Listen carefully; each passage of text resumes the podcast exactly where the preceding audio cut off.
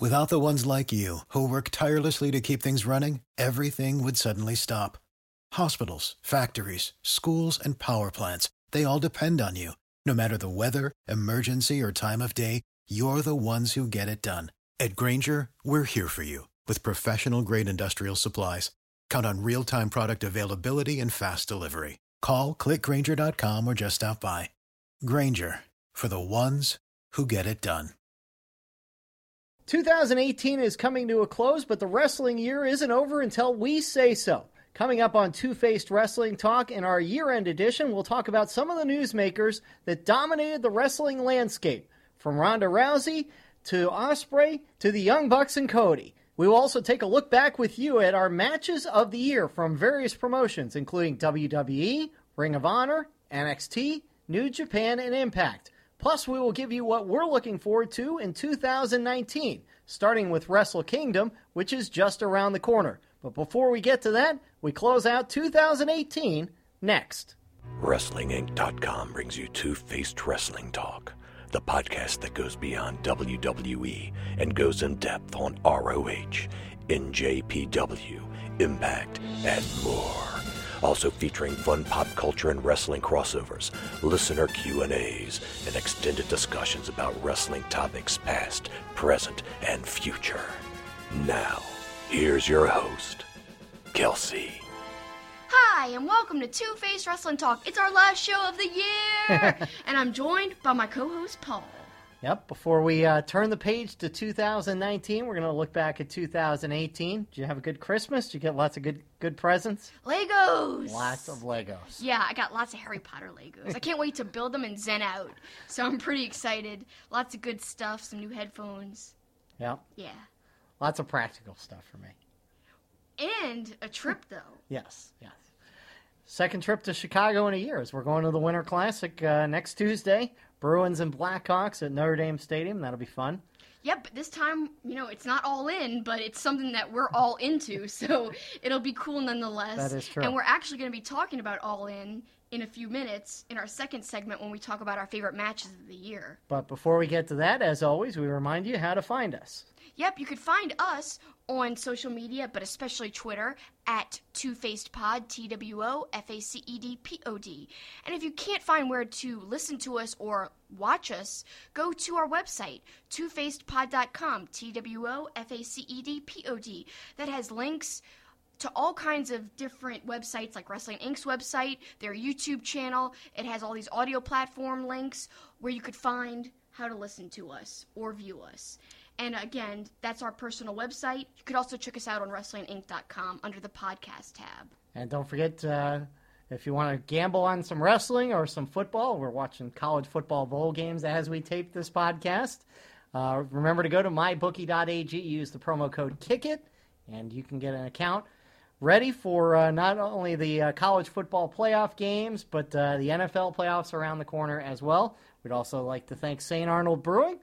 Christmas is over, but plenty of Christmas ale and uh, Christmas raspberry cheer. and raspberry AF for Kels as we ring in 2019. You're supposed to drink when Oops. you cheer. Amateur. It's good even when flat. Because we left it open a while. Yeah, because somebody fell asleep while she was drinking it. And watching wrestling. Yes. That's like my MO. I like wrestling, but guys, I fall asleep during it all the time. I don't know why. I guess I just get so like zenned out. I guess so. Well, let's uh let's start the show a little different. We normally do headlines at this point of the show, but this is more like headliners. This is going to be some of our uh, superstars of 2018 who are most newsworthy.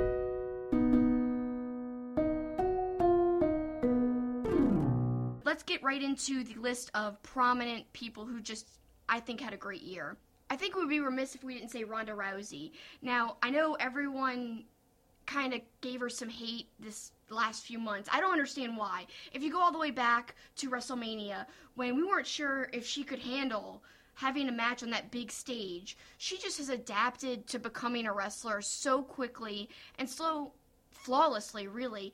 I mean, she kind of reminds me of Matt Riddle, who just has gotten into the business so easily. She's a natural. I mean, I kind of knew that would be the case because she's so athletic. How couldn't she pick it up?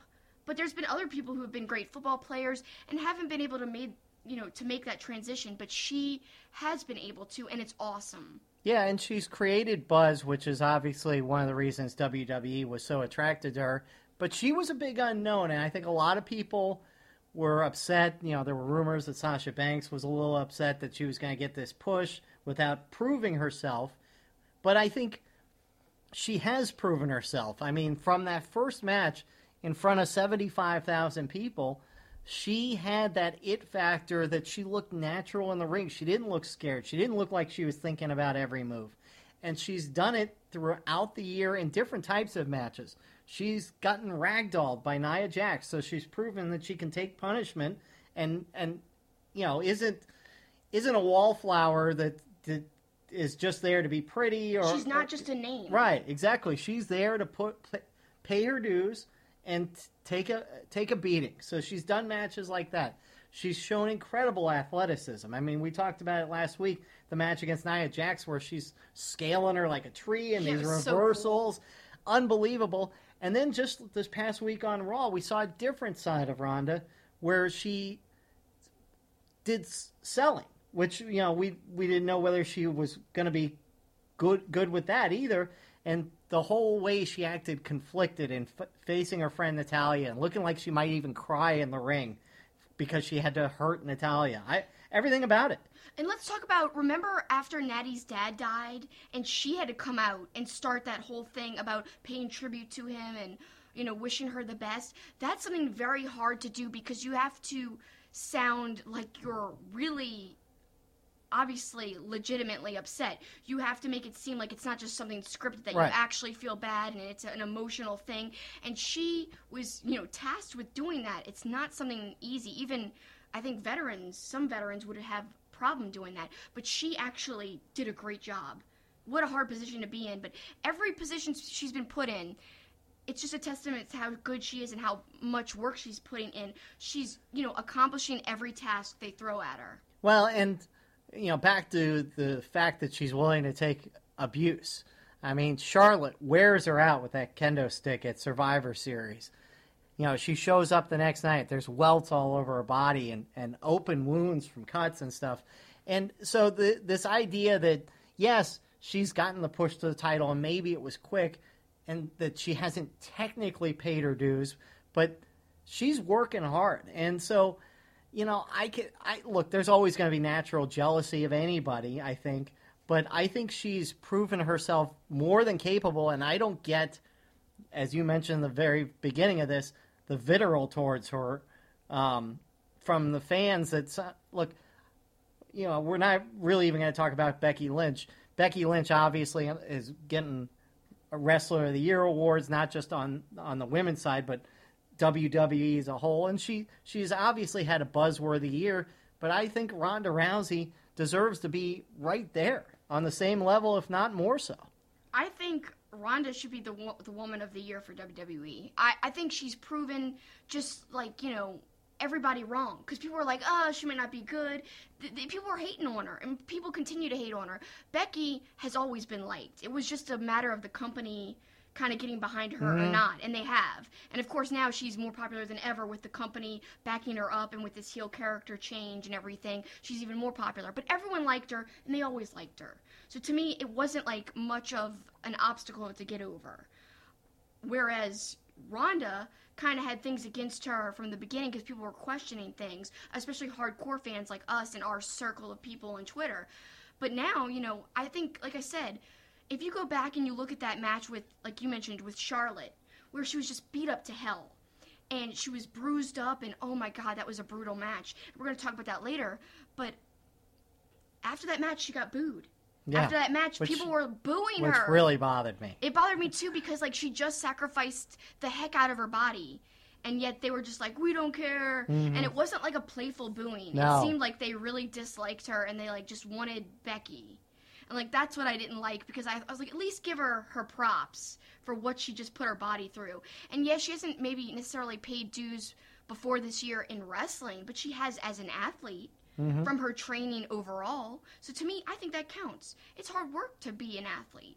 Yeah, I agree. So uh, Ronda Rousey, uh, I would say, is to me, the most buzzworthy person in WWE this year for all, everything she brought on board. Uh, and the fact that she's there every week, you know, it's not a Brock Lesnar situation where she's there, you know, a couple couple weeks in a row leading up to a pay per view and is gone for a couple months. She's there and she's been wrestling just about every week now. and her name value is just as high, if not higher, than Brock Lesnar's. Mm-hmm. So to me, that's phenomenal that she's actually there and shows up. So to me, you got to give her props, you got to give her respect, and you can't deny she's had a fantastic year. Whether or not you like her or like her in the company at all, she's had a wonderful year, and that's why she's made our list. Next up on our list is a guy who is, uh, I think, your favorite right now, and I think I, I've said he is my favorite. It's uh, Will Ospreay. He's going to start 2019 with potentially, as I've said the last two weeks, a 2019 match of the year with Kota Ibushi. But man, he had a great 2018. so many five star and then four plus star matches technically you know i just love everything that he does if you go back and listen to some of his promos his promos are good too so not only does he have it in the ring he's got like the full package he's got an amazing entrance song He's got the, you know, awesome ring gear. He's got the physical prowess in the ring, like we've talked about. And then he just has a really cool persona, a really likable baby face persona. And he can cut a great promo. Like, I remember when he was, you know, talking about how Dave Meltzer compared him to the Dynamite Kid and was worried that he's going to end his career a lot sooner than it should. And he used that in his promo, and he kind of played off it and said, like, I'm taking this risk on purpose. I want to have the best matches. I want to be remembered forever. I'm sacrificing my body on purpose. And that was powerful. Well, and to be fair, if you go way back in our archives, right around WrestleMania week, I expressed the same concern because of the workload that he. Not only was he putting on these matches night after night. Remember his workload WrestleMania week? I think he wrestled in six matches here in New Orleans that week. And that was after coming from Japan. right, and so Zack Sabre Jr. as well. Right, Yeah. and he was hurting as it, you know as it was, and and he's still delivering in these high flying matches that that are so good. But the other thing you talked about his persona and everything else. His selling is really good too. His selling to me is like the top two out of all wrestlers ever throughout any promotion. I mean, right now I think AJ Styles is great at selling as well. But to me, they're neck and neck. Ospreay might even be a little better, honestly. But his selling is something that's always stuck out to me. It's been something very special. And he kind of walks a fine line. I've said this in past episodes. It could be over the top Sometimes, and corny. yeah. But I find that it's never like that with him.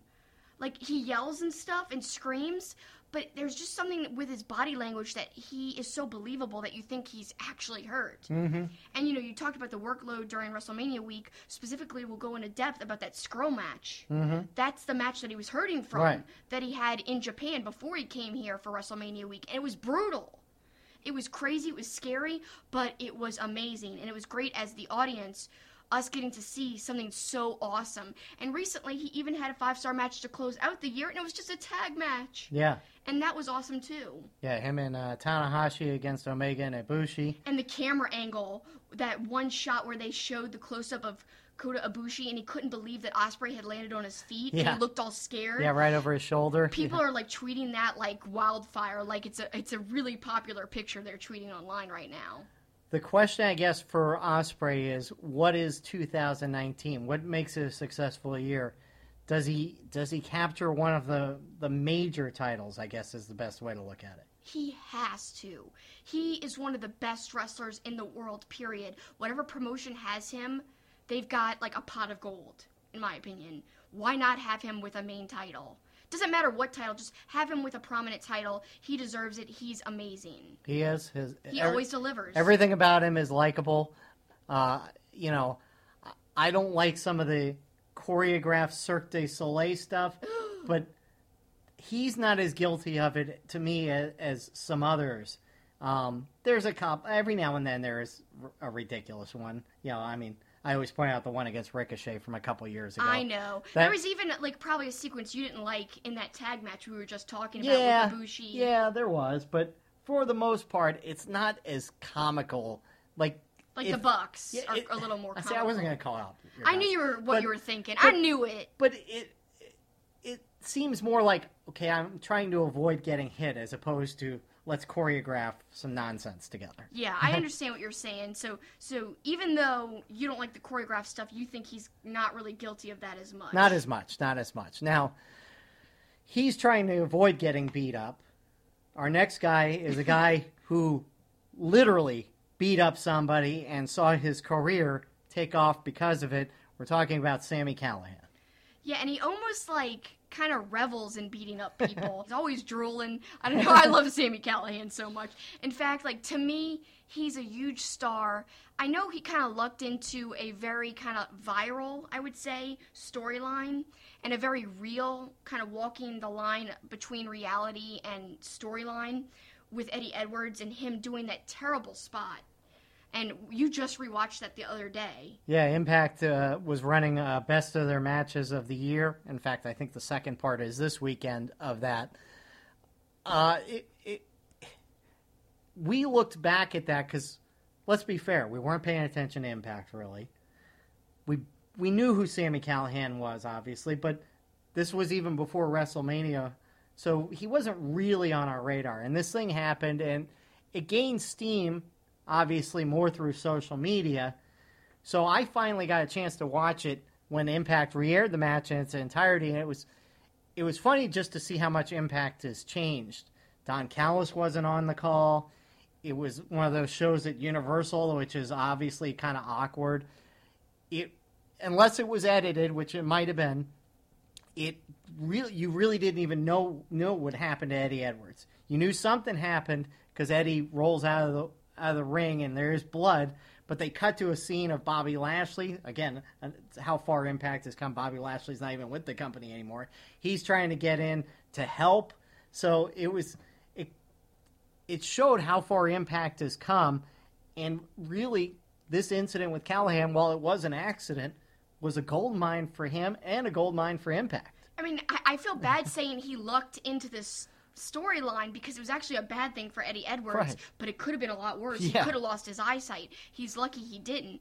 But for the company, really, thank goodness Eddie Edwards is okay, but it has been great for them because it kind of launched Callihan to me as the star of the whole company. Because I think anything he's been involved with has been great.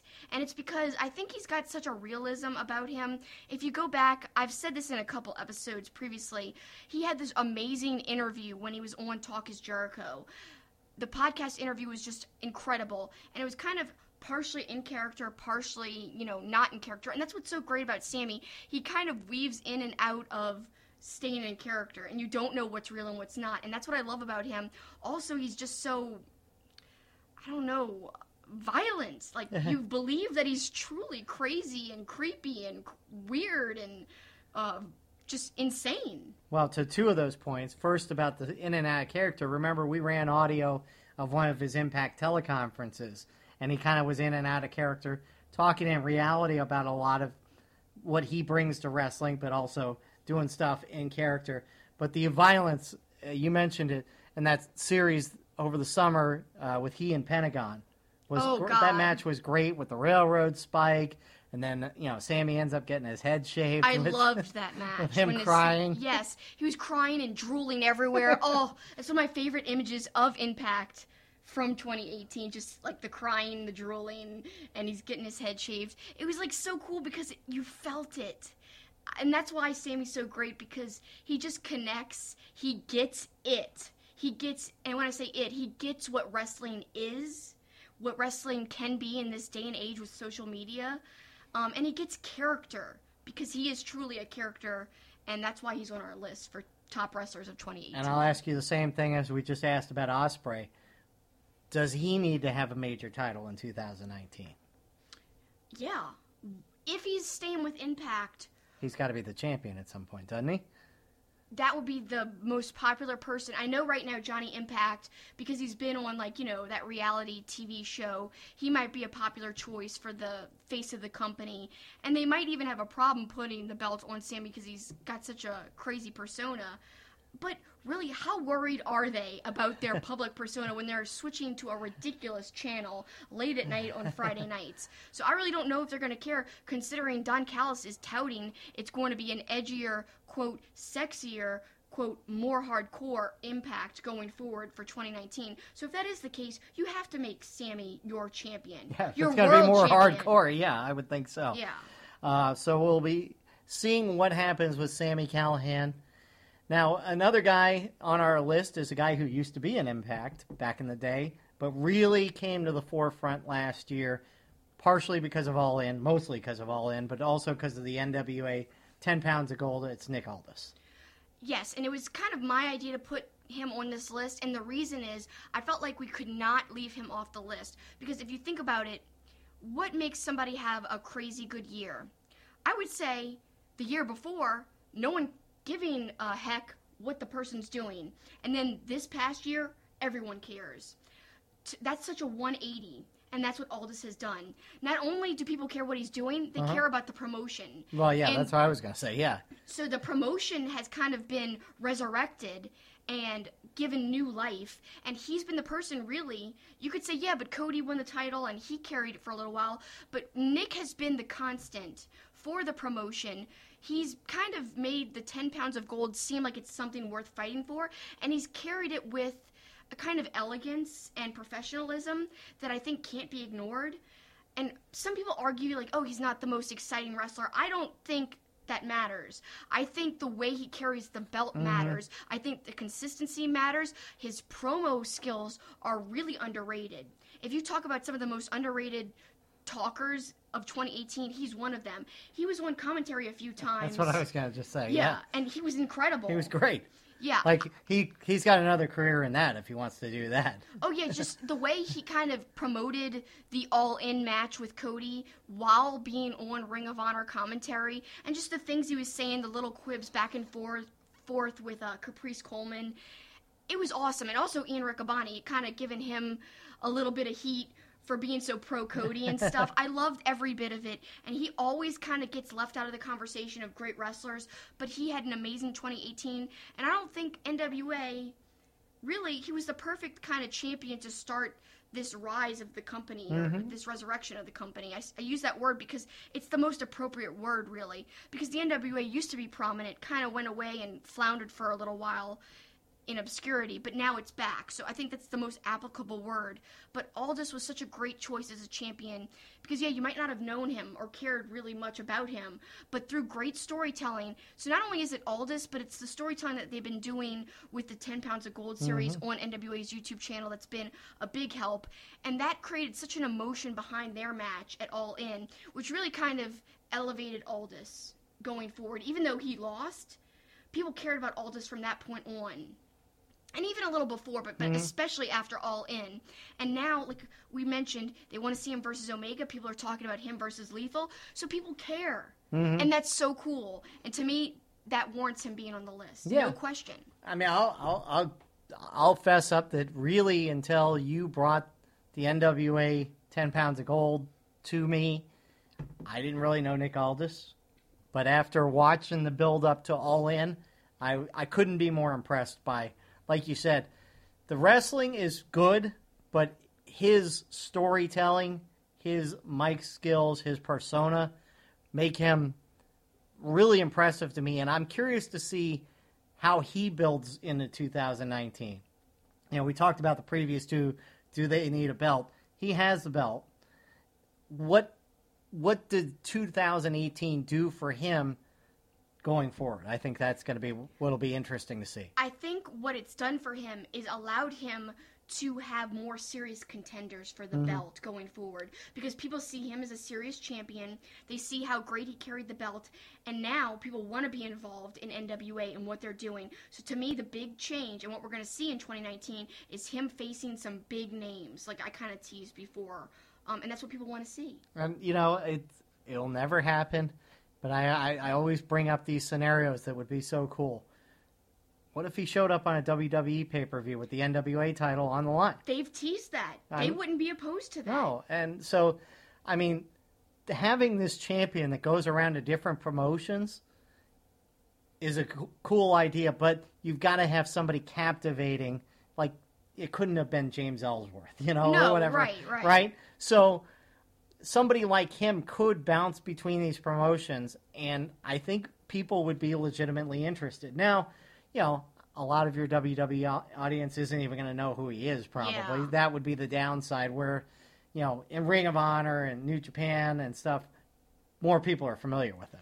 I mean, I think something that kind of helped him, even though he wasn't a huge household name, his size and look really worked mm-hmm. towards what they were going for and what they did. And even if you might not know him, you're like, wow, this guy looks impressive. He looks like an NWA champion. Right. You know, he kind of has an old timey classic feel when you look at him. A wrestler's wrestler. And I keep using that phrase every week, but it's like kind of the definition of what you think of when you think of the word wrestler, especially an old school type of wrestler. Works out all the time, tall. Oh, he- and, and, and very like serious, dresses to the nines. He would be a Vince type of guy. He would, for is sure. the funny thing. Yeah.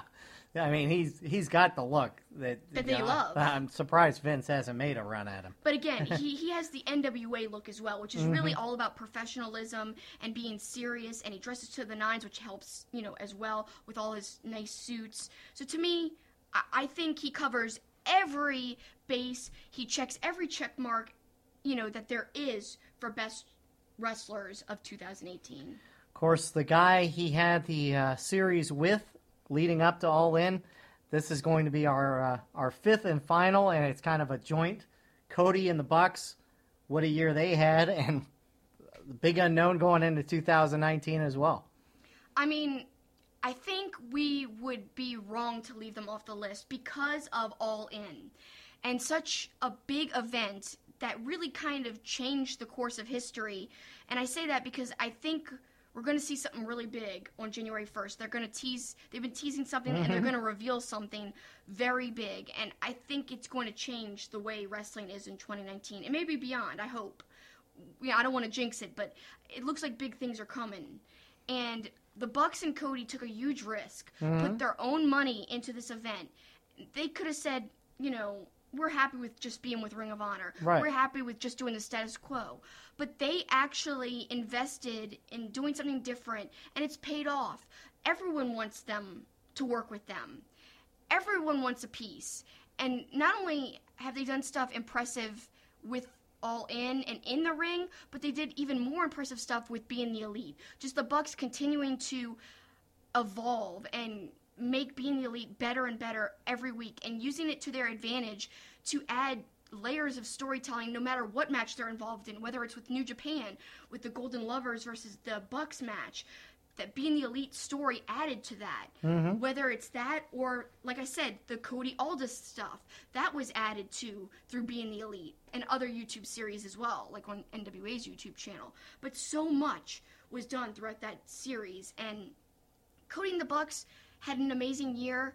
2019 can only top it if they are successful at this new venture that I think they're going to reveal that they're doing. It's funny because the other four people we mentioned, it was more about what they did in the ring, whereas Cody and the Bucks, it's what they did outside the ring. Right. You know, whether it is being the elite, whether it is this unbelievable showing it all in, which, you know, nobody knew how well it would be received when it was first conceived. And then it sold out immediately. And then the buzz around it. And then Starcast. And all of that. And now they're they're looking to reinvent themselves again, it would seem. And who knows how their new future is going to be. Again, we, we talk about WWE. Is there going to be some sort of part of them in WWE at some point? Is this all elite wrestling going to be all inclusive where maybe some they're because of their name appeal can pull in people from everywhere? Yeah. You know, I, I, the thing that I guess is most intriguing is the unknown. Is that there's so many possibilities, and we talked about it last week. The rumor mill and people's speculation on everything. Everybody has an idea on what it could be or how it'll work, and all of them are exciting. You know, there's all Yeah. the kinds of possibilities that are exciting, and it's because of these guys. I think you just hit the nail on the head. You said everything so eloquently. I don't think I could top the summary of why they deserve to be on the list. But like you kind of said, you know, it's not really the in ring. And in fact, I can't even really think of five bucks matches that were my favorite matches. Like like I have a few, but not five. Mm-hmm. Right. To me, it's more Unlike about the past for you, right? Exactly, because in the past I could like I could name like you know obscure ones from a couple of years ago that I love. This year it wasn't so much about my favorite Bucks matches in the ring. It was more like you said about changing the business, about really laying the foundation for something new and exciting, about giving wrestling and wrestlers hope for what could be. And um, really, like when we talked to Dana at Starcast, mm-hmm. she really perfectly summed it up. I loved that interview, and in the interview, she talked about how you know the Bucks' parents have always said that N- Matt and Nick were meant to bring a light to the wrestling world, Right. and she never knew what that meant. But she got all teary-eyed talking about it, and it kind of made me teary-eyed because you could tell how much it meant to her. She goes, "We're seeing it now." You know, they're they're changing the landscape of wrestling. They're giving people hope that there's something outside of WWE. She literally said that WWE is great and all, but you don't have to go there to be successful. You Right. can make your own way. It's just about the amount of work you put in, and that's what you can get out of it. And I think that's like something that's a really important message. You have the power to mold your destiny, kind of, and the Bucks are kind of like the poster children for that. You know, about selling themselves and Cody has just meshed with them so seamlessly and they've become a trio where they're really good at doing that overall. Well, and it's important you mentioned Dana. Look, the ladies behind the men, influential. Obviously, what Dana's done, what Dana Bran- is a driving force what for Brandi sure. has done for Cody's career. So, kudos to them. Kudos to Cody and the Bucks. And like you said, right after the new year, we're gonna get a better idea of what's what's in store. Can't wait for January 1st. That's the big date they're teasing. We'll know a All into maybe new promotion. new promotion. Hopefully not going to WWE. As long as it's not that, I'll be happy. I would be I I'd be okay if they could somehow make appearances but not have to sign a contract. I think that would be the coolest thing. Is if they could appear at Royal Rumble or whatever, but don't but know. still do their own thing. That to me would be the best scenario for I me. could I could see the appeal of that, but to me, I don't want that to. Happen. I know you don't. I, do, I definitely don't want them to sign full, to, like you know, no, full time contracts. you. No, and I don't think they would. I'd be a little sad. I'd be like, no, because it just wouldn't be the same. But we'll see what you know what the big announcement is, and I can't wait. Well, those are the. Excuse me. Oh my God. Well, those are the five people that we wanted to talk the most about. Look, we could name 20 other people that had great years. Uh, a few others we, we wanted to talk about. Tommaso Ciampa. We've said it multiple times throughout the year. What a great heel. I mean, One of the best in the whole business, not just NXT the or WWE. the wave. Didn't even need an entrance song, but they gave him one anyway. Unfortunately, Yeah, yeah, they shouldn't have, but it was so good, didn't even need any music to come out to, just the boos. And that said it all. Like, he's such a great heel. And the match quality that he's had this year has been pretty consistent, pretty high level all around. And for that reason, he's a, a big honorable mention for us. and his partner in those matches, his former tag team partner, Johnny Wrestling. Johnny Wrestling also had a great year. Uh, look, you couldn't have that great series without the other one, right? Right. And they were both tremendous. Gargano seemed to reinvent himself a little bit, like he was willing to do whatever it took, kind of thing. some brutal matches, a different side of Gargano. I love all of it. Uh, that's why he deserves to be on the honorable mention list. And the match quality, just like Ciampa, it's really, really high, and he's had great matches with multiple people. Uh, great heel is uh, Zack Sabre Jr. Of course, he's with with Mister uh, Mister Badass uh, Suzuki. Uh, they're a perfect tag team together because they're both perfect as just being evil.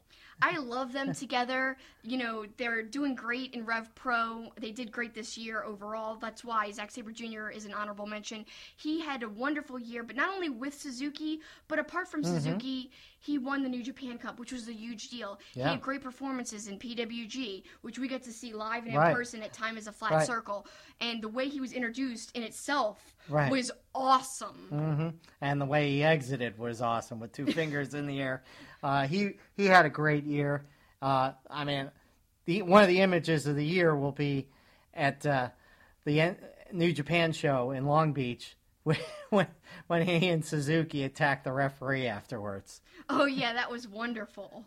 So But also, he beat Okada this year. he did. And that was marvelous. Then he also had another match with Okada. Didn't win that time, but still was fantastic. So all around, wonderful year in ring and out of ring, character wise for Zack Sabre Jr. Because we started off the year not being Zack Sabre Jr. fans. But that turned around at time as a flat circle for sure. oh yeah, And- and, that says it all right there. And then he even got on your bad side, uh, disparaging Halloween. Yeah, he hated on Halloween when I was at the uh, press conference during Fighting Spirit Unleashed, and I was there live and in person while I was bashing Halloween. But you know, he his promos are so ridiculous and over the top that even with that, I still loved him. Flip Gordon had a great year, of course, leading up to All In. Would he be All In? All that, the, and the then storytelling with that Yeah. on being the elite was awesome in itself. But going up beyond that, the match he had with Jay Lethal was awesome. Him winning the Battle Royal Mm-hmm. was a really fun, great moment. Uh, you know, everyone kind of assumed that would happen. Right. But just how he kind of went from not being an important person to being someone that I think is going to be a top guy for Ring of Honor this coming year. I think that's a huge turnaround. I think a lot of it is due to being the elite, so you got to give props to the show itself. But give Flip his own credit. He's an amazing athlete. I mean, just the things he does in the ring, so smooth, effortless. Another high flyer like Ospreay, but in a different way. He still does his own unique things, and um, he has a style all of his own, and I like that. and uh, just competed in Last Man Standing against Bully in a surprisingly good match there as well. Uh, finally, among uh, our quick hitters, this guy right here, Chris Jericho. Uh, what a year he had. I mean, you put on your own cruise. I think you deserve to be mentioned in the best wrestlers who had the best year of 2018. Come on now. He definitely deserves to be talked about because not only did he do the cruise, which takes a lot of work in itself, he was touring with Fozzy this year, but he also became the IC champion in New Japan Pro Wrestling, which I couldn't see coming. with a brutal match against Naito. Oh, I love that match so much. And he has he had an amazing match all the way back at Wrestle Kingdom with Omega, mm-hmm. which really started it all. Like that was such a brutal, awesome match. Nobody thought it would be like one of the best matches of the night, but it was. And the appearance at All In as well. Yeah, that surprised people. That was a lot of people's favorite part of the night. Yeah. You know, people were saying, That's Jericho, that's Jericho. They could tell by the way he was walking or his Right. tattoos. And that was so cool to hear the crowd kind of start to realize it was him. And the roar in the building just went insane. Like the level of sound just rose so high when that happened. And just the cruise itself was so special. Seeing him have matching gear with the Bucks in his match tagging with them, that was so cool, uh, special. And the whole the whole thing he organized with that was very very unique and there's going to be a second cruise There is. So now we'll turn the page to 2019. Maybe some people I think I'm hopeful will be on this list next year. I know I, I say his name a lot. I want to see Samoa Joe on that list. Uh, I think they're holding him back. I, I mean, he's done such great character work, and he's an amazing wrestler, but he's not getting any younger, and I, I really want to see them take advantage of him. Uh, I think, I think Kota Ibushi maybe already is kind of on this list for 2018, but I think depending on what happens at Wrestle Kingdom, I think he his 2019 is already going to be off to a big start. Anybody that you think might be on the list that we'll be talking about next year at this time? it's not about who i think might be on the list i mean i think you know it's easy to say cobb will be on the list flip gordon will be on the list again but not as an honorable mention i think as like a main player because i just think they're going to push him so hard but who i'd like to see on the list who i have doubts that the company's going to get behind bayley when are we going to see this main event match that I know she can have, that she's had in the past? She is a one of a kind baby face, and I used to say this all the time about Sami Zayn and her. Mm-hmm. It's rare to find a believable baby face. I think another one is Ospreay, Uh-huh. and he made our list this year. But Bayley has not been pushed very much in the forefront this year. Next year, I really wish that would be different, but I don't see it being different. And um, you know, I just I think she's got the talent, and her and Sasha showed what they could do. And why can't we have that match on the main roster? Why? Well, you know what's going to happen first with them is they are going to be at least considered to be the, The favorites for for the first ever women's tag team title. Which, by the way, could WWE have buried that news anymore just in the middle of a Vince McMahon announcement? But that's that's a sidebar. They could be the first tag champs. I could easily see that happening, and that would be special. But I'm waiting for the breakup and Me the too. match, the Yeah. singles match against each other. Because to me, that is like a WrestleMania quality level match. It could be on WrestleMania. Should be. Should yeah, be. but I don't think it will be. But I wish we can hope. I, Right? I'll predict that it will be the headline match at Evolution next year. okay. But then again, I thought it would be this year. So I also just want to see Suzuki still being prevalent and prominent. Mm-hmm. I and hope so. He didn't make our top five list, but he had a great year too. he did. He did. Not the least of which he met us. So or we met him. That was the highlight of my year. I gotta tell no, you. but I'm saying it was a big year for him because he got to meet us. Yeah, whatever. All right. Well, speaking of lists, when we come back, another list: best matches of the year from the various promotions, and we're going to get your answers to those questions when we come back on Two Face Wrestling Talk. St. Arnold Brewing Company, located in Houston, is Texas' oldest craft brewery. Their goal is to brew world class beers and deliver them to their customers as fresh as possible, making them the best beers in Texas and Louisiana. Their customers are beer lovers, people that appreciate great full flavored beers. So whether you're enjoying an art car IPA or a smooth drinking lawnmower, look for St. Arnold beers throughout Louisiana and Texas. Our awesome wrestling logo is by artist Eric Hodson. You could check him out at erichodson.storeenvy.com, where he has tons of other wrestling artwork. He really is an incredible artist. His Twitter handle is at Dreaded Dinosaur, which is named after his comic series, The Dreaded Dinosaur Man. Thanks, Eric. We really love your logo. Hello, folks. I'm Kenny Omega, the best bout machine and IWGP heavyweight champion. Join me as we recap and revisit my journey towards becoming the champion and defending the belt up until Wrestle Kingdom 13 in a 10 hour special that I like to call the Kenny Omegathon. The action kicks off Friday, December 28th at 2, 1 Central. Only on AXS TV. Welcome back to Two Face Wrestling Talk, and now it's time to get into the matches, the greatest matches of the year. We put out a, a question on social media. We asked what was your favorite matches from each promotion, and we even said you could give some, you know, some miscellaneous answers as well, like from All In, the Jericho Cruise, NWA, whatever you wanted to shout out as some of your favorite matches.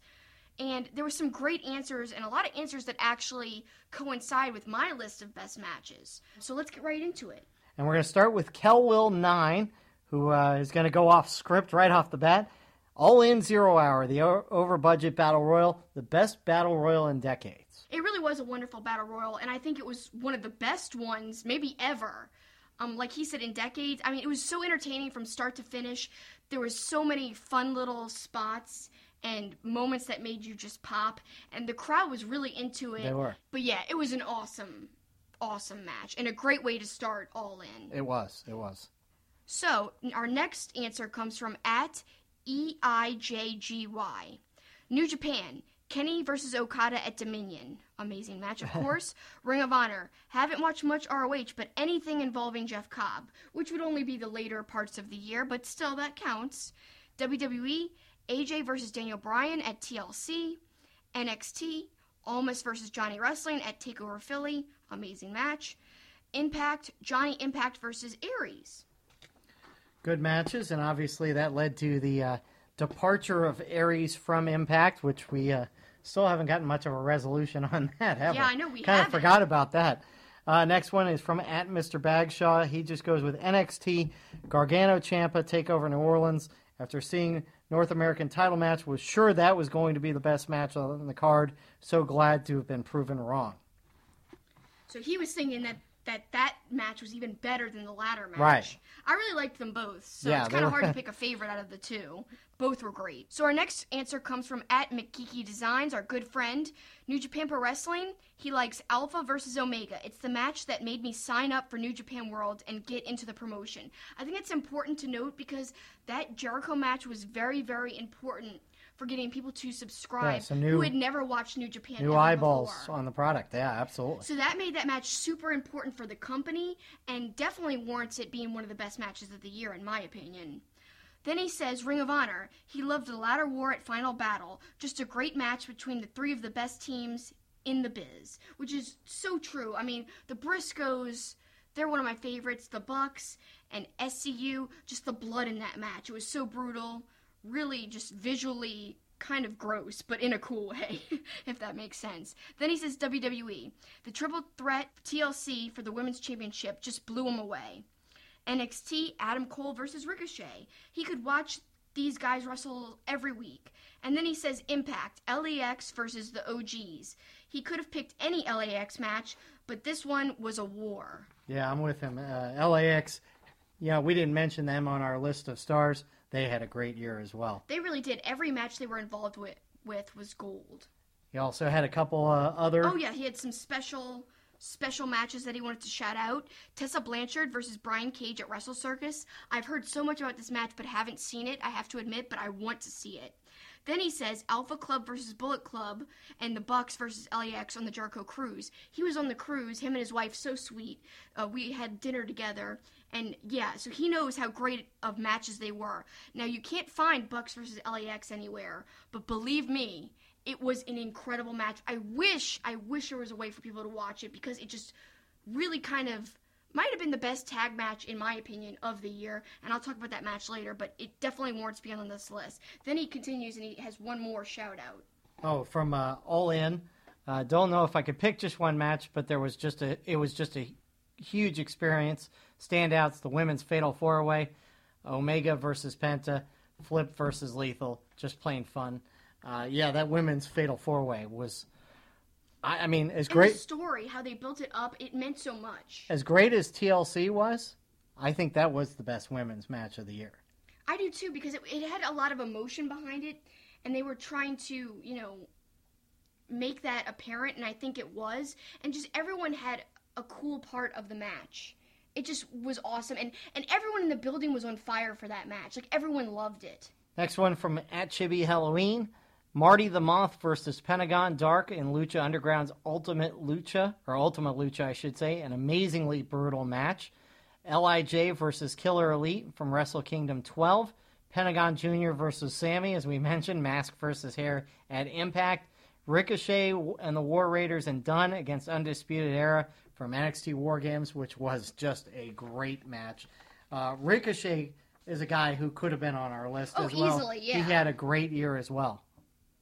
So now we go to our good friend at Deej Kirkby, New Japan, Omega versus Okada 4, the closest to a perfect match as I've seen in all my time as a wrestling fan. Strong praise. Well, I mean, that's and what a lot of people think And a lot that. of people are, are picking that as the match of the year. I've seen. And, I mean, yeah. Well, well, deservedly so, obviously. I mean, every time you think they couldn't have a better match, they top it, Yeah. including with this match. So, WWE, he says, the Raw Gauntlet match, outstanding wrestling and proof that when they want to, WWE can still hit it out of the park. That's I said it uh, in the show right after that gauntlet match was the kind of thing that could have been a pay per view.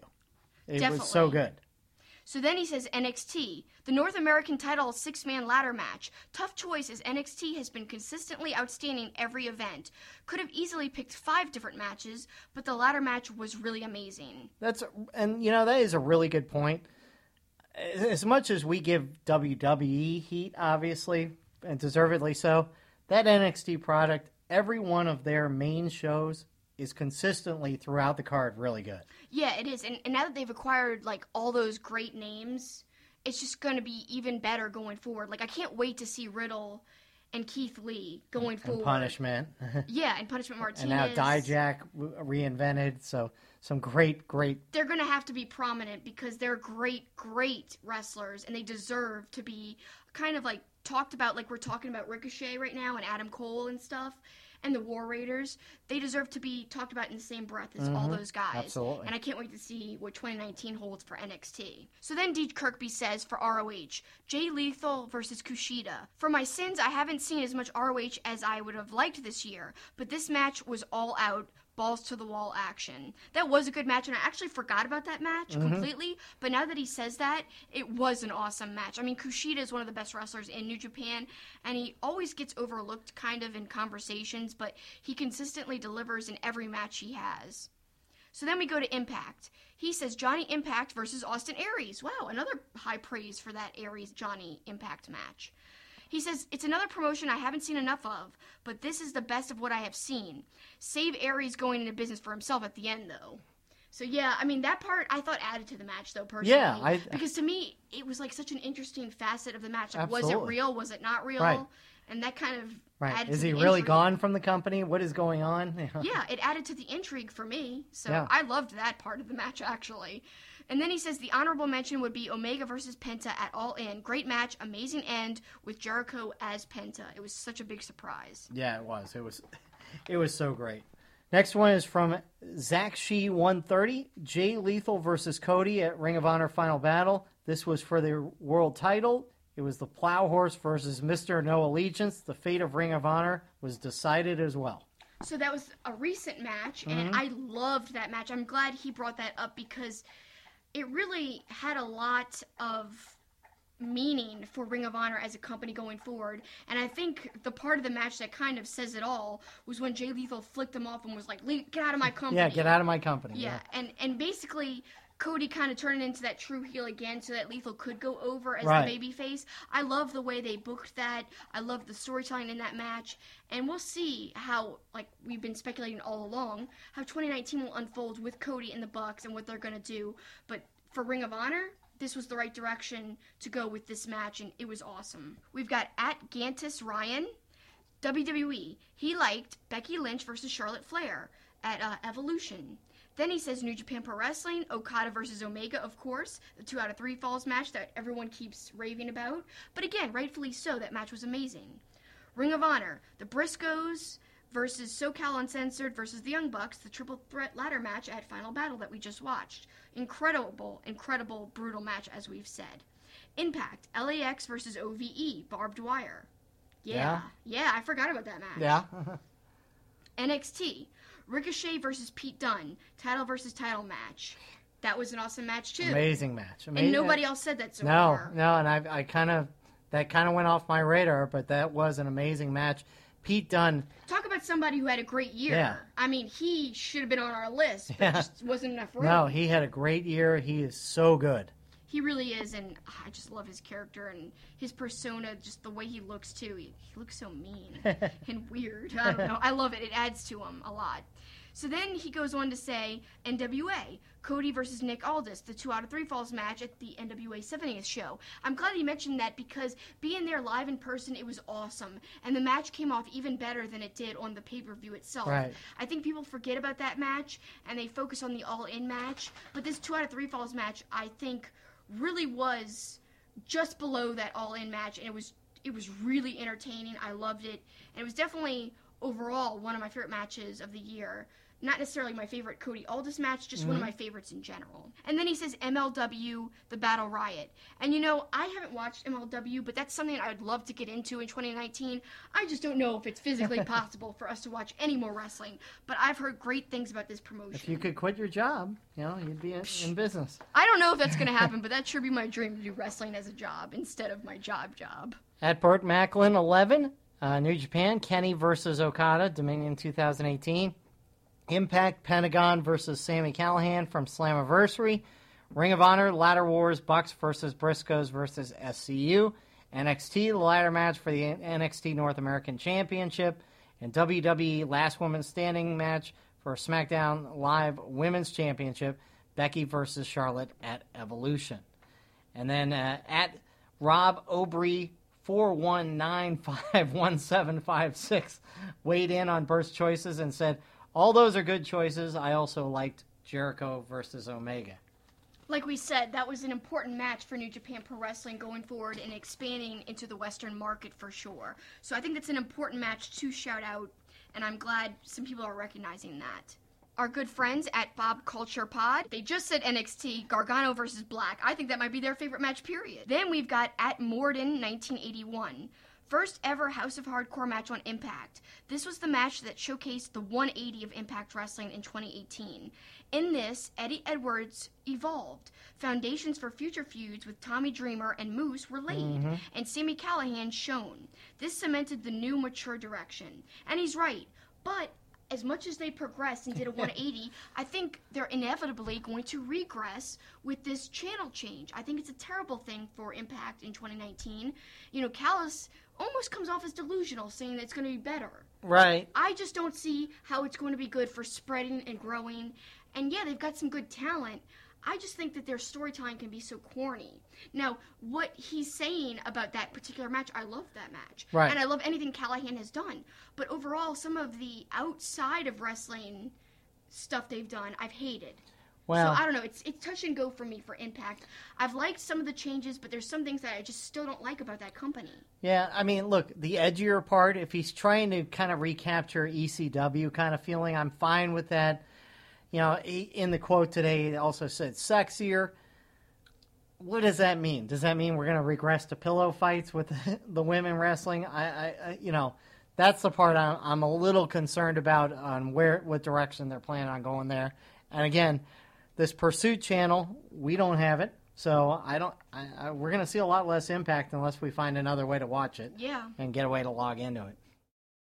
Finally, at SCWP 514 New Japan, Zack Sabre Jr. versus Okada at Sakura Genesis was just an all out technical masterpiece with Okada showing he's the best in the world and Sabre Jr. showing he can go with the heavyweights.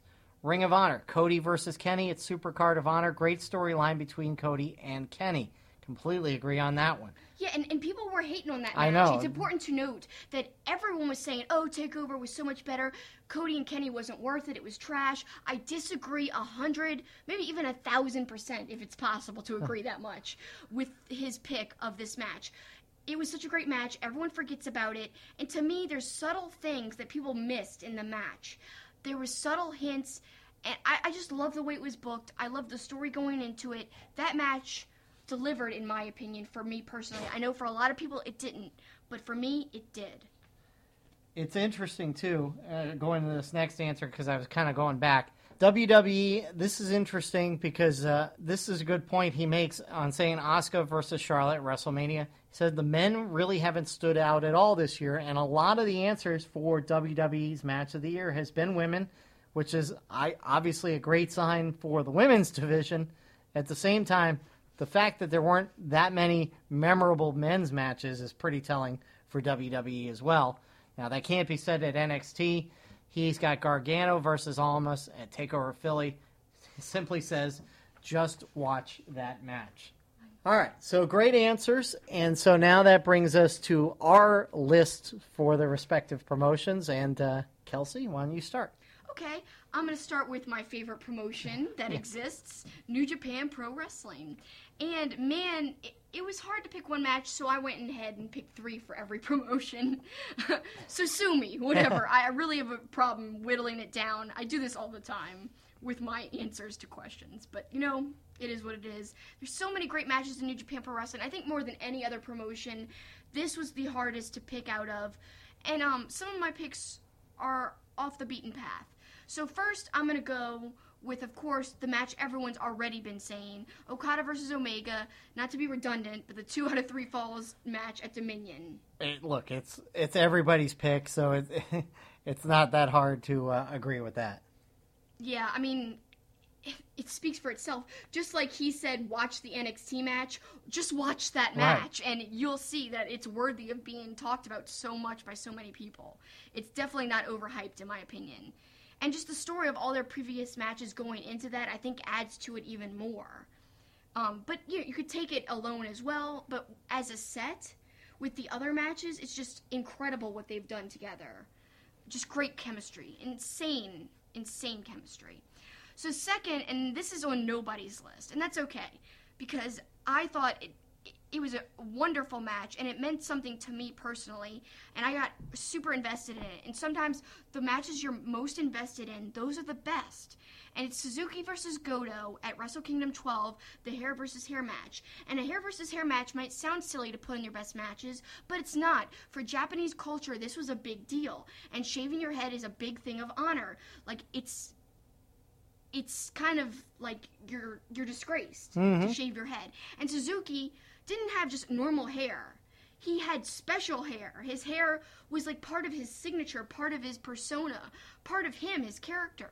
And so to me, him having to shave his head was huge. I, I almost cried. There's actually a reaction on my YouTube channel, Super Kicking It with Kelsey. If you go there, you go scroll through my reactions and you'll see I have a reaction to that video. I almost cry, but I think what's even cooler is that Suzuki, he looks like he's about to walk off, but he goes into the ring and he shaves He does it head. himself, And yeah. that's what I like Yeah. almost more than the match itself was what played out afterwards and how it didn't diminish his character at all.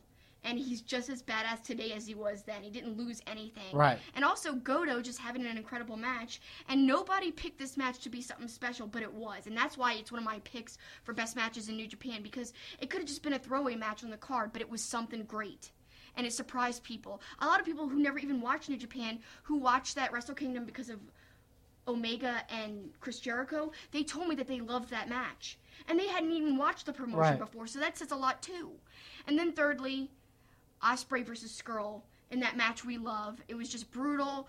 Ospreay had that crazy spot that was almost like a botch, and like he hurt his neck. Right. But to me, it didn't take away because it was so crazy, and they stole the show, and it was awesome. And he still wrestled a lot after that, like we said during WrestleMania weekend, and just it was an awesome match. They've had a great history together. Another pair that has great in-ring chemistry, just like Omega Okada. Scurll and Ospreay have had a long, long history and always really kind of pull out all the stops when they work with each other because they know each other so well and they have this undeniable chemistry.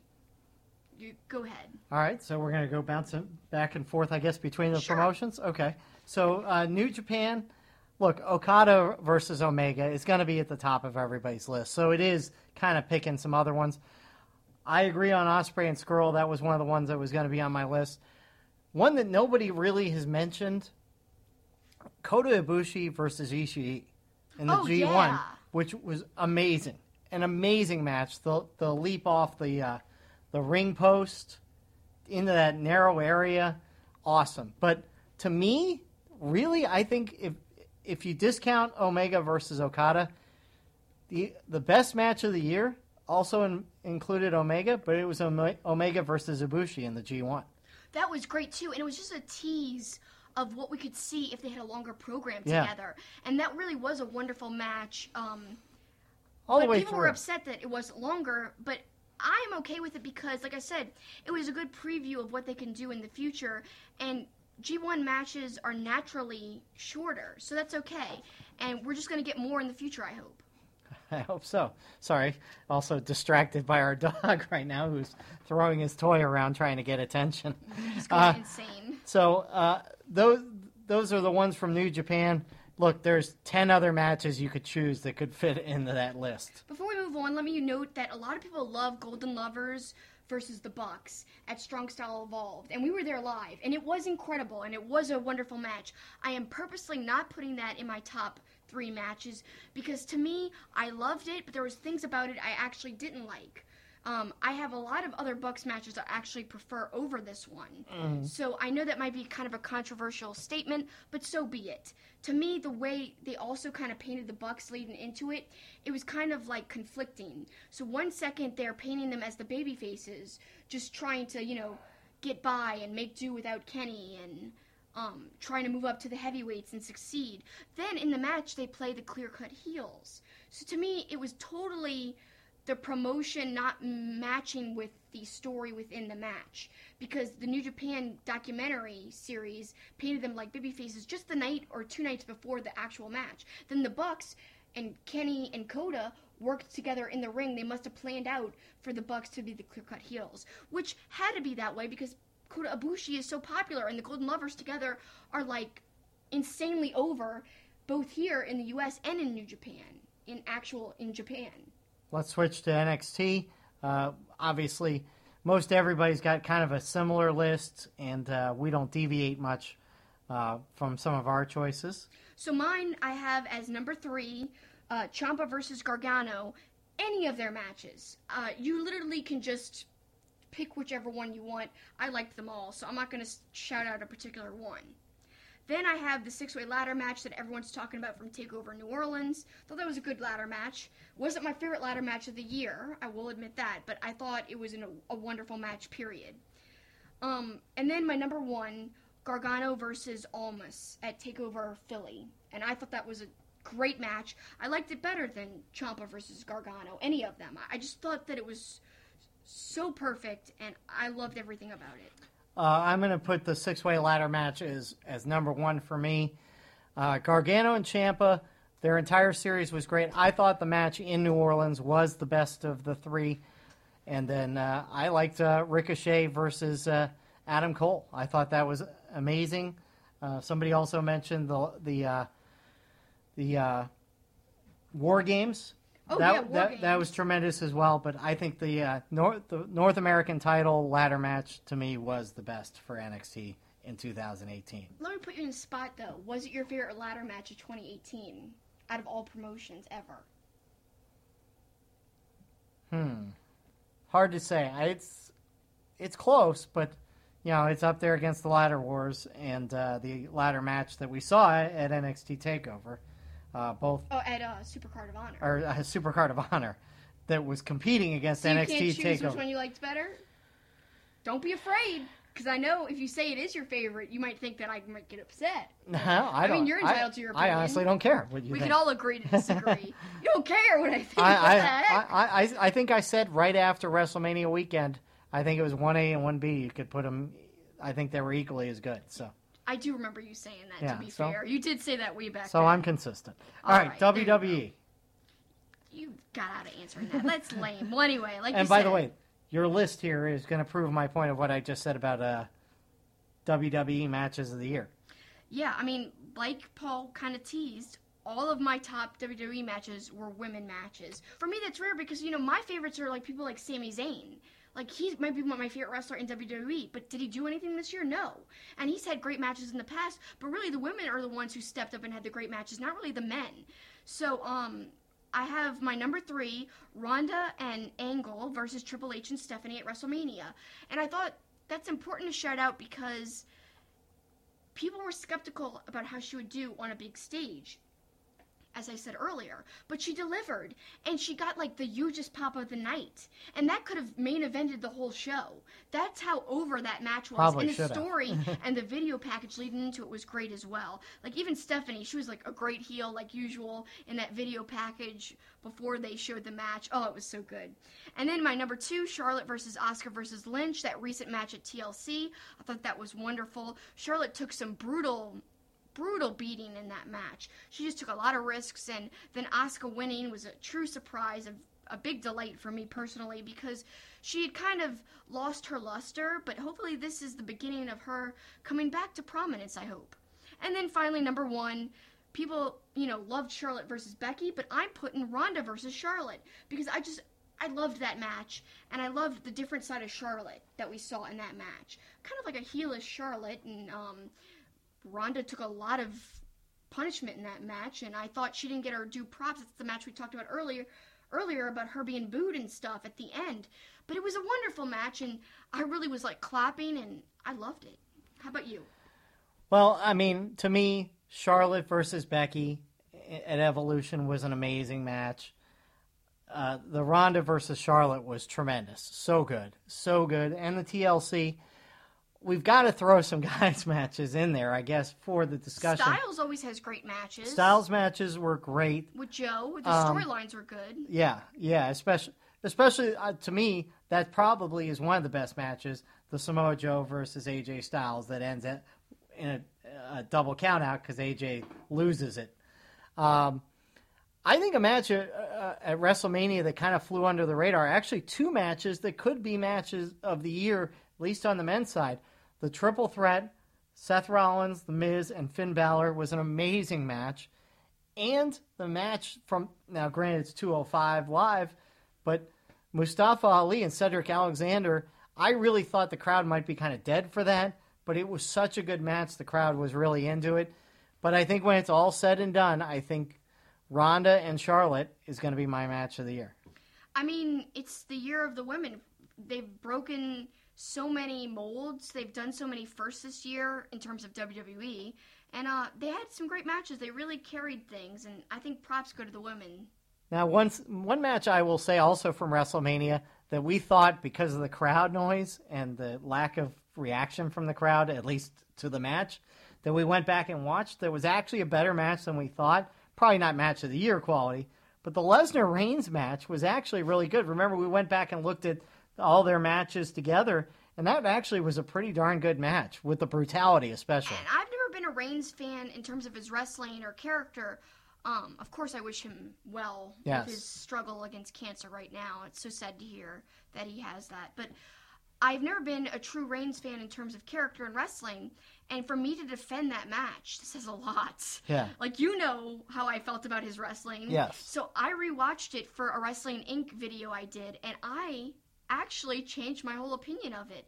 I guess we just were very distracted when we were there in person, but upon rewatching and actually concentrating, it really wasn't as bad as everyone kept saying. So to me, yeah, that was a good match. And then, of course, somebody mentioned the Gauntlet match that uh, from Raw. That was really good. The men's Gauntlet And they match. gave him a lot of time for that. Yeah, Yeah. it was cool. Let's go to Ring of Honor. All right, Ring of Honor. That was actually really hard for me. Um, I will put number three, the ladder match at Supercard of Honor, because that was live, exciting. It was awesome. But also, I have to say, I didn't even think about Cody versus Kenny. That should really be there too as number three. So I'm gonna have that tied together, both from Supercard of Honor. Then I'm going to have the ladder war match that we just saw as number two. Thought that was really well done. But again, I said this last week. I loved it, but I didn't love it as much as Ladder War 6, which had the Bucks versus the Addiction versus Motor City Machine Guns. To me, that was a great ladder match. It almost may be my favorite ladder match besides the Hardys and Bucks. Um, those two are kind of neck and neck as my favorite ladder matches. You know, since I've been a fan watching the last five or six Right, years. right. And then number one, Bucks versus Briscoes at Best in the World. I've watched this match twice. I rewatched it before we did the Bucks special at Starcast, and it is an amazing match. Uh, great storytelling, great promos leading into the match, especially by the Briscoes. I gotta say, uh, they surprise people. They might not think, oh, the Briscoes, they're not good talkers, but they are. They're great. They have these great promos that are so in character, and that really added to that match against the Bucks. And it's two of Ring of Honor's best tag teams, two of the most historic tag teams in the promotion. And if Bucks are really gone, then to me, it's a great last match to have against the Briscoes to you know have as a part of your legacy in Ring of Honor. Well, Ring of Honor wise, um, one match that uh, will never even hit anybody's radar that was a great match to me was Punishment versus Ishii Oh at yes, Super Card of Honor. People were like not even praising that match. No, That was such a good match. And and I, the crowd really wasn't into it initially. Remember, and then they kind of got into it. Now, granted, Ishii's not a full time member of Ring of Honor, so we can't really put that on the list.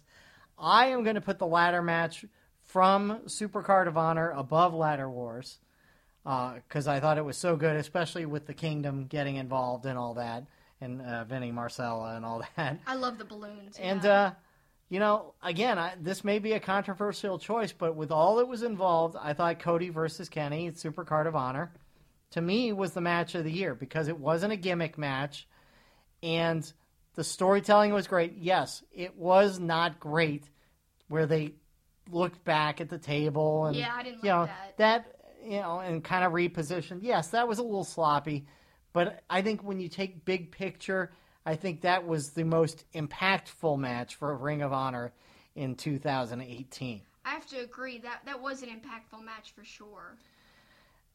And uh, as you take a picture of our, our, dog looking bored watching us That's, through I'm the gonna tweet it later. that will- I'm gonna tweet it later, being like, someone doesn't enjoy watching us record our podcast. Hopefully, you enjoy it more than our dog, who's looking pretty upset.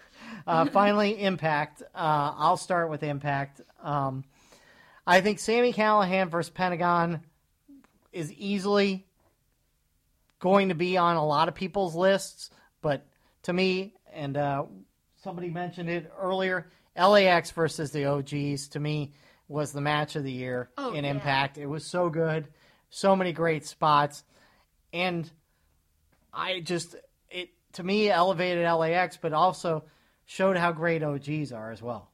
I loved that match too, but I gotta say, anything with Sami Callihan in it was my favorite Impact match. I know that's kind of broad, but he really has delivered in everything he's been involved with. Like I said earlier when we were talking about him as one of the best wrestlers of 2018. I just think he's so incredible, and what he's doing with his character and Impact is gold right now. And can't be beat. So to me, anything involving him was awesome. The Pentagon stuff, yeah, that comes to mind right away.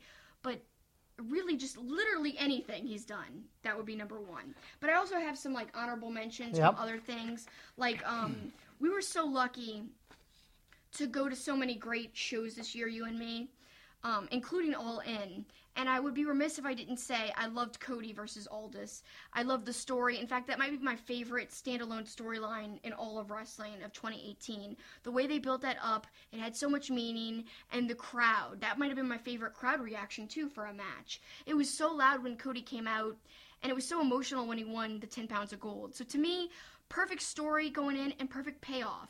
And the way it was booked it was just incredible all around and definitely might be my match of the year period if I had to only pick one match from all promotions, I know technically Okada versus Omega had the better in ring, but in terms of just the feel and the story, Cody versus Aldis is my favorite. There was that awkward blading stuff that I didn't like. Yeah. And Cody's involved in a, a lot of weird blading stuff I usually am not a fan of. But I could overlook that because of how great it was in terms of story, like I said. And the Battle Royal, as someone mentioned, I love that too. I thought for being a multi man match, it was powerful, it was great. I love Jordynne Grace in it. Yeah, and uh, somebody mentioned the women's fatal four way. I, I again would contend that was the women's match of the year, as great as some of those other matches that we've mentioned were. So, and that show was just great. I mean, the Lethal versus Flip was great with Lethal coming out in the Macho Man uh, persona and all of it. It was really, really funny. All right, other promotions. PWG, I loved. We saw in person Matt Riddle versus Zack Sabre Jr., two great wrestlers. And it's cool because Riddle's not even around anymore. He's in NXT. So to see them together while we could, I loved that. Chuckie T versus Keith Lee in that. And then they were brawling right in front of us. And the bartenders were like, yeah, yeah. Yep. That was awesome. And the Ospreay match. Oh yeah, the Ospreay versus Adam Brooks. You loved Right, that. right. Basically, the whole time is a flat circle. I guess we're partial to that because we saw it live and in person. It was our first PWG Yeah. match, and it was magical. It was. Um, it was awesome. I wish it could have been in, in Reseda in a way, so we could experience the true PWG. But now, you know, the Globe Theater is their new home, so it is what it is. We got to experience the first show in that new venue, and that was special in its own way. And then let's go to NWA. I really had a good time at NWA 70. A lot of people were saying about the pay per view, it had its problems, but give them props because they re uploaded it with the good sound. And I thought that was really cool of them to make right by it and to fix the problem and to make it available, the correct version available for everyone to watch. And so I really loved Cody versus Aldis, the two out of three falls match, the brawling in the crowd right by me with the trash. And oh man, it was awesome. And I think being there live gave it a little something extra, so that's why I, I'm a little partial to that. Then the Jericho Cruise being there in person as well. The Briscoe versus Briscoe match, yeah, they showed it on the pay per view version, but it wasn't the same. Uh, it wasn't like being there live. It just was so well done. And the Briscoes, uh, as a tag team, are, are my favorite, maybe tag team right now. But against each other, they're just as good. Uh, I love them, and they have such funny personalities. And like I said, I had a cool interaction with them on the flight home, and that kind of made it extra special too. But I would be remiss if I didn't say LAX versus Bucks. Nobody got to see that unless you were on the cruise, and it was so good. It like blew my mind. Two of the best tag teams ever, and people applauded LAX at the end, started chanting them chanting their name, and that was really special and, and really cool. I also didn't mention a funny chant during the Briscoe match Let's go, Briscoe! Briscoe sucks! and I thought that was really funny and kind of added something to the match, too. So good stuff uh, as we put a bow on 2018. Can I ask you one last final question? So No. you and I have been. well, I'm going to do it anyway. I don't care what you say. I'm not Okay, going to listen well. to you. I may not answer, but go ahead. What was your favorite event you you and I have attended this year? In 2018. We've been so lucky to go to so many things. Well, one thing. What's your one thing? I mean, it's hard to beat being at WrestleMania just because of the spectacle of it. Uh, your favorite overall show you've been to live this year? uh, the NXT house show in Winter Haven in front of 25 people. No, I'm kidding. I would say there's no way. I'm kidding. Even though that was a, a good that show. That was in December of 2017. Was it? I don't even. It remember. was. Oh, okay. Doesn't Uh, count. I'm being facetious, anyways. Uh, I think you mentioned it a few minutes ago. Just getting to go to a PWG show, the time is a flat circle, and especially because that kind of kicked off our weekend. Then we went to the New Japan show. Um, I guess I guess that would be my choice. Yeah, it was a good weekend too. We saw the Hollywood Walk of Fame and all this, the, the museum with all the cool like Hannibal Lecter stuff. Yeah. but that was a great weekend and it was a great show for sure. Definitely an intimate venue, and I liked that a lot. But I think nothing can beat for me Supercard of Honor in New Orleans, our own hometown. Yeah.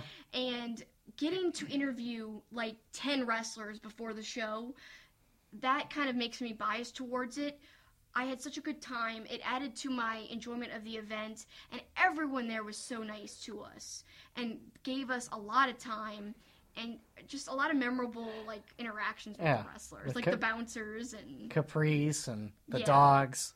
just every i just loved it so much so i gotta say supercard of honor All right, that's fair enough. besides all in it would be a close second but just because of the interviews and the special interactions i would say supercard and we didn't have to travel Yeah. but but all in was right up there it was so special for me It because was. overall as a show every match was incredible to Yeah. me That's true. I mean, again, it's hard to uh, hard to choose. I can tell you the worst show we went to this year was that Monday Night Raw oh god all at the Smoothie. King Center. That it was right before a pay-per-view I can't remember which pay per view now. pay-per-view Um, awful, awful show. it was like mostly commercials and the crowd wasn't into it at all and it was it was the building was not even half full it was just that was the worst show we went to it this really year was. for sure. And So- now that we've talked about the best and the worst now you could put a bow on it. All right.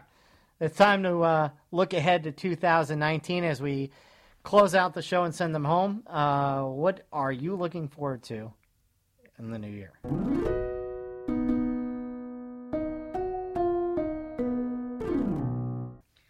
Gosh, a lot of things. Of course, I want to see what AEW, All Elite Wrestling, really is.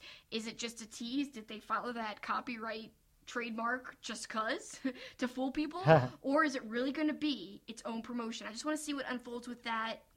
Uh, I want to go to an all in too. So if that happens, I hope we're there. That's Yeah. like my one number one dream for the new year. Um, I'm also looking forward to us as a podcast growing, getting better. I want to do more interviews. I hope my wrestling career continues to grow. You know, that's some personal, selfish stuff, but I hope it happens. I mean, geez, that's some stuff I want to see in wrestling for me. but also, don't forget, guys, before the New Year's happened, uh, AXS is having that awesome Kenny Omega a thon, and that starts the day that this is released, the December 28th, Friday, December 28th, but it goes for a while, and that will be a good lead into Wrestle Kingdom, and that's something I'm also looking forward to is Wrestle Kingdom. And hopefully more New Japan shows in the US as well. i am looking forward to uh, the show at madison square garden Oh god, I forgot about that. That's getting to be see getting to see wrestling at Madison Square Garden for the first time is going to be incredible. WrestleMania, can't wait for that.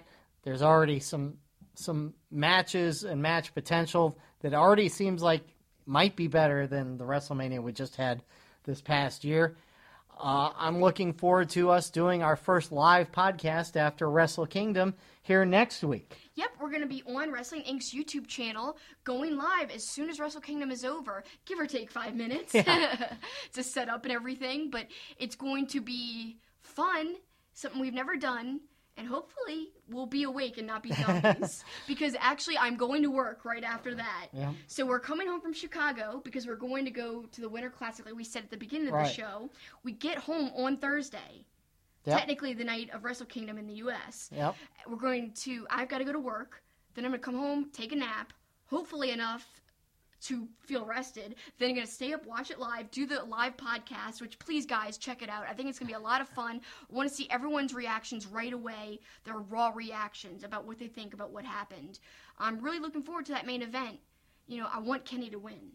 I want him to retain because i think he needs to kind of go over on Tanahashi to cement himself as one of the greats in New Japan, to cement his legacy, really. We'll see, though, because what is All Elite Wrestling have to do with his future? And what's going to happen in that match? I don't know. It all is so exciting to think about, but please stay up with us, and uh, I hope I can make it through that night. We will. We will. Uh, finally, I'm also looking forward to seeing along those lines whether Kota Ibushi and Will Ospreay lives up to what we think it's going to be, I think it will. and I think it's going to be the match of the year in 2019. And it'd be crazy if that's the case four days into 2019. Uh, I'm looking forward to seeing if Impact has made a major mistake by the direction they're going to a channel that a lot of people don't have. I'm looking forward to seeing uh, the WWE Women's Tag Team division, who, by the way, who called for that a long time did. ago. Much like I called. That's what I'm looking forward to too in 2009. right? Being right like I was in 2018. I called for an all women's pay per view when they messed up the whole thing in Saudi Arabia. That happened. Called for a women's tag team. What else did I call for? Oh, I said that Asuka could win and and either Charlotte or Becky would be in the Royal Rumble, and that would set up th- them versus Ronda Rousey. So I look forward to being right. I more. hope you're wrong, so that you can like not be so egotistical and Yeah, stuff. well. Put you in your place. I'm the wrestling master. Yeah, whatever. Whatevs. we'll see how it all plays out in 2019, but some fun stuff to look forward to. Also, don't forget SmackDown moving to Fox. What's that going to be like? Yeah. They you read that interesting article which kind of says or claims that it's going to be more athletic and less comedy and less, you know, Hey, corniness. I'm all in favor of that. We'll see. We'll Only time will tell. well, Fox is paying a lot of money, so I think they're going to get to dictate exactly what they want to see. So. Yep, I think you're just about right. But you know, um, we've got a lot to look forward to in the coming year. But our time here is up for this year and for Yes. this podcast special. So we thank you for spending your time with us, and not just today, really all year. And it means a lot to us. We're always so thankful that you guys interact on social media, that you give us your feedback on our shows. And remember, our saying for 2018 is going to be true in 2019. It's all okay to agree to disagree. You can have different opinions as long as you're respectful of each other. And yeah, you guys might not like what I have said this year or what Paul has said. I find that doubtful, but go ahead. but it's okay because it's okay to have different opinions. And if I don't agree with what you say, again, it's all right.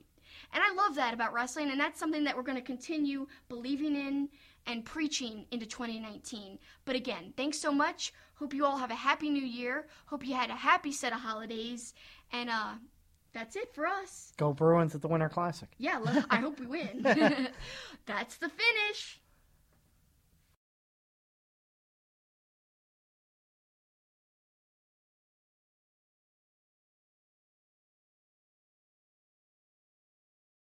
For the ones who work hard to ensure their crew can always go the extra mile, and the ones who get in early so everyone can go home on time, there's Grainger, offering professional grade supplies backed by product experts so you can quickly and easily find what you need. Plus, you can count on access to a committed team ready to go the extra mile for you. Call, clickgrainger.com, or just stop by. Grainger, for the ones who get it done.